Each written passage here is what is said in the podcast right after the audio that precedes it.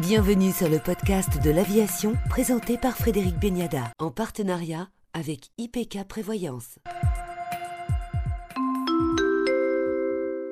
Avec nous aujourd'hui pour le podcast de l'aviation, Patrice Ken, président directeur général de Thales. Bonjour Patrice Ken. Bonjour. Vous avez réussi en 2020 à limiter l'impact de la crise sanitaire. De quelle façon? Bah, Les résultats sont plutôt encourageants, on va dire ça comme ça. D'abord, quand on regarde les prises de commandes, parce que finalement, les prises de commandes, c'est un peu notre futur. Et euh, on est arrivé effectivement à rentrer 18,5 euh, milliards d'euros de contrats. En période de crise, c'est une, une, belle performance. L'indicateur très important, c'est ce fameux book-to-bill, ce ratio des prises de commandes sur le chiffre d'affaires, qui est supérieur à 1, 1,09, et donc qui est un indicateur avancé de la croissance à venir. Excepté l'aéronautique, vous avez retrouvé des niveaux de productivité semblables à ceux de 2019 Grâce à quel domaine? En fait, en 2020, on était confronté à deux choses. Une crise manifestement euh, de la demande, et ça c'est l'aéronautique, et on n'y peut pas grand-chose, si je puis dire. On, s'organise pour maintenir nos compétences et puis euh, tenir le temps qu'il faut. Et puis, euh, en partie, à une crise de l'offre quand on était incapable de produire à cause des confinements ou autres. À partir du second semestre de l'année dernière, en fait, on s'est remis à produire de manière nominale hors aéronautique. Et c'est là où effectivement on a vu ce petit rebond déjà au deuxième semestre de l'année dernière, mais qui va se prolonger sur 2021. Et quand on regarde l'ensemble du groupe, en fait 90% de nos activités sont en croissance. Sur l'aéronautique, vous êtes inquiet?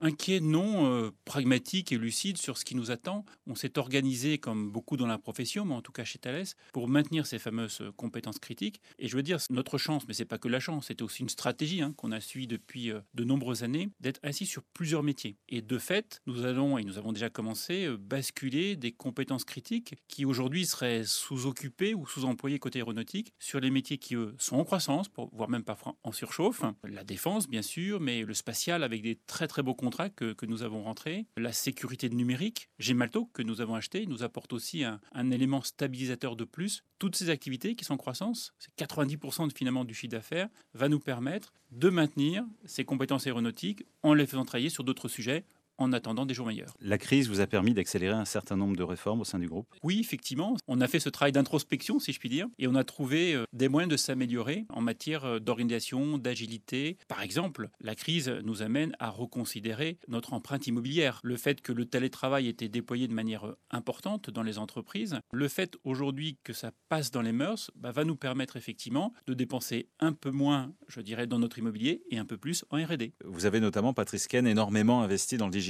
bah, depuis ces 5-6 dernières années, c'est entre 6 et 7 milliards d'euros que nous avons investis dans le digital, soit en organique, soit par des acquisitions. J'ai Malto pèse lourd dans ces 6 à 7 milliards d'euros en termes d'acquisition, mais c'est aussi des activités ou des sociétés en matière de cybersécurité, en matière d'optimisation des trajectoires des trains par exemple, on a vraiment accéléré dans le digital, plutôt en avance, je trouve, par rapport aux, autres groupes, parce qu'on a commencé il y a 5-6 ans, et on en voit tous les fruits aujourd'hui. Il y a beaucoup de grands contrats que nous gagnons aujourd'hui, que nous gagnons parce que nous avons ces discriminants, ces capacités que nous apportons en plus à nos clients avec cette digital touch, si je puis dire, que d'autres n'ont pas ou n'ont pas encore. Votre autre chantier du moment, c'est le quantique. On parle de quoi? On parle de la seconde révolution quantique. Première révolution quantique a déjà eu lieu. Hein. C'est des applications, les disques durs des ordinateurs, par exemple, c'est une application de la première euh, révolution quantique, les lasers, les horloges atomiques. Là, on parle de la deuxième révolution. Cette deuxième révolution, elle revêt plusieurs aspects. Les fameux ordinateurs quantiques, alors là, c'est le champ d'autres entreprises que ce Thales. Mais nous, on s'intéresse beaucoup à trois choses. D'abord, les capteurs, les capteurs quantiques ou l'utilisation des propriétés quantiques de la matière pour les capteurs, qui vont pouvoir améliorer leur performance d'un facteur 100 à 1000. Et, je dis bien 100 à 1000, c'est une révolution dans l'industrie. Quand on s'améliore dans l'industrie de 20 ou 30% c'est déjà très très beau résultat. Là, c'est pas 20 ou 30%, c'est x 100, x 1000. On va changer totalement d'échelle. Pour l'illustrer, je prends souvent l'exemple d'une centrale inertielle. Ça tombe bien, on aime l'aviation. Vous faites un vol Paris-New York avec une centrale inertielle de dernière génération. La précision sera de l'ordre du kilomètre quand vous arrivez à New York. C'est déjà pas mal, mais ça vous permet pas de vous poser sur l'aéroport. Avec euh, ces centrales à inertielle, alors à atome froid, qui utilisent ces fameuses propriétés quantiques de la matière, la précision au lieu d'être du kilomètre, elle est du mètre. C'est ça ce facteur 1000 d'amélioration, 100 à 1000, de ces fameux capteurs qui utilisent le quantique. Le deuxième pan, très important, c'est celui des communications quantiques. Finalement, en utilisant certaines propriétés de la matière, notamment le fait que des particules peuvent se parler de manière instantanée, indépendamment de leur euh, éloignement, de leur distance, rend les communications potentiellement inviolables parce que vous ne pouvez plus les intercepter. Donc c'est un grand champ aussi de, recherche pour Thales.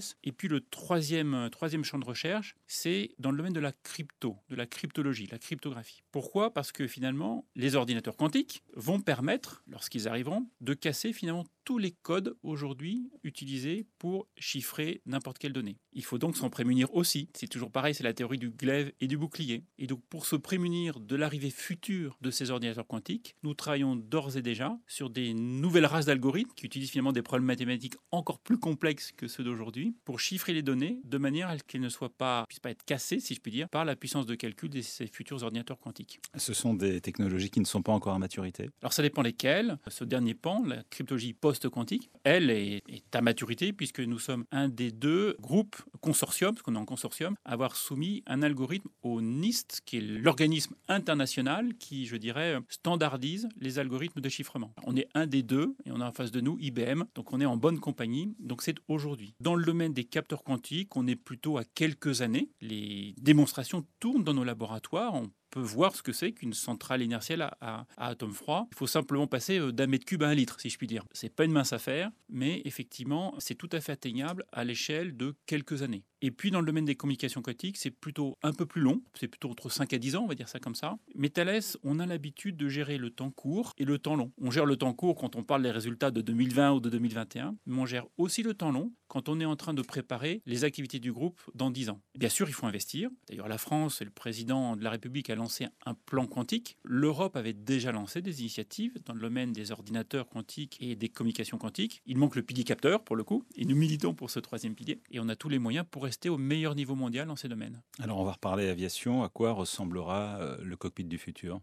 Vous y travaillez depuis longtemps? Alors on y travaille. Au sein de la profession, euh, on, s'est retrouvé finalement sur un triptyque vert, connecté et digital, ou vert, connecté et numérique en français. C'est vrai que dans ces trois domaines, on a beaucoup investi et, des choses sont en train d'arriver assez, euh, assez enthousiasmantes. Dans le domaine effectivement de l'aviation décarbonée, pouvoir optimiser les trajectoires des avions, on en parle beaucoup. Je trouve ça passionnant parce que d'abord les enjeux sont importants. On parle d'une dizaine de pourcents de carburant. Euh, si c'est 7 ou 8, ce sera déjà énorme en termes mmh d'économie, je dirais, en termes d'économie sonnante et trébuchante, et surtout en termes d'impact environnemental positif pour le coup. Et ça, ce qui est passionnant, c'est que ces optimisations de trajectoire, on n'a pas besoin d'attendre 7 ans, 8 ans, 10 ans, qui est plutôt les temps de développement, par exemple, une nouvelle motorisation. Connectée et numérique, ça, ce sont les cockpits de nouvelle génération. Alors, on n'a pas attendu la crise pour les développer, hein, bien sûr, hein, mais avoir finalement ce que j'appelle le meilleur du monde ouvert et du monde certifié. Jusqu'à présent, les cockpits, c'est ce que j'appelle le monde certifié. Bien sûr, c'est critique pour la sûreté de fonctionnement d'un avion et on ne peut pas faire n'importe quoi.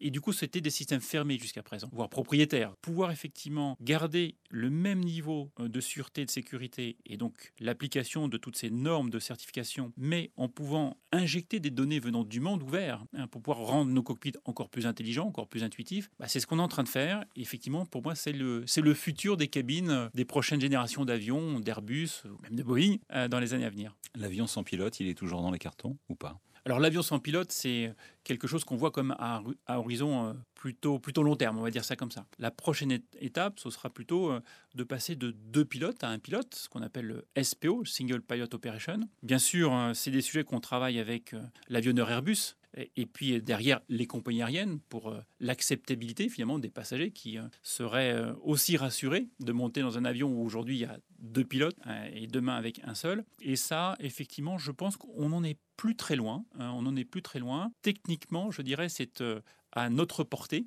à échéance quelques années, effectivement, pour pouvoir avoir un pilote humain et un pilote, on va dire augmenté ou artificiel, si je puis dire. On aura bien deux pilotes, mais un homme et une machine pour l'accompagner. Mais l'avion sans pilote, vous savez déjà le faire. Il oh, faut rester modeste. Je pense qu'on a aujourd'hui beaucoup de briques beaucoup de briques élémentaires pour pouvoir le faire. Maintenant, il faut encore quand même quelques années pour y arriver. Et je dirais, arriver à faire certifier des algorithmes d'intelligence artificielle prendra du temps déjà en termes de méthodologie, amener euh, l'EASA ou l'AFA déjà à accepter, à, raisonner différemment, là où euh, c'est l'accumulation de dizaines d'années de bases de preuves, de certitudes. Remettre en question ces certitudes pour aller vers un, nouveau paradigme, ça peut prendre un petit peu de temps. Et puis ce qu'on peut également améliorer, c'est le contrôle aérien. De quelle façon? Bah, Le contrôle du trafic aérien, finalement, c'est le yin et le yang, c'est le pendant du cerveau de l'avion. Aujourd'hui, on est un des leaders, ou même le leader mondial dans ces domaines-là. Un aéroport sur deux, finalement, utilise les systèmes euh, Thales. Donc, on a une base installée très importante. Et là aussi, on travaille sur, je dirais, l'optimisation de ces systèmes. Donc, c'est pas remplacer l'homme pour la machine, certainement pas, mais assister l'homme grâce à la machine. Pour ça que souvent, je préfère parler d'intelligence augmentée que d'intelligence artificielle. Merci, Patrice Ken, président directeur général de Thales pour le journal de l'aviation. Merci beaucoup.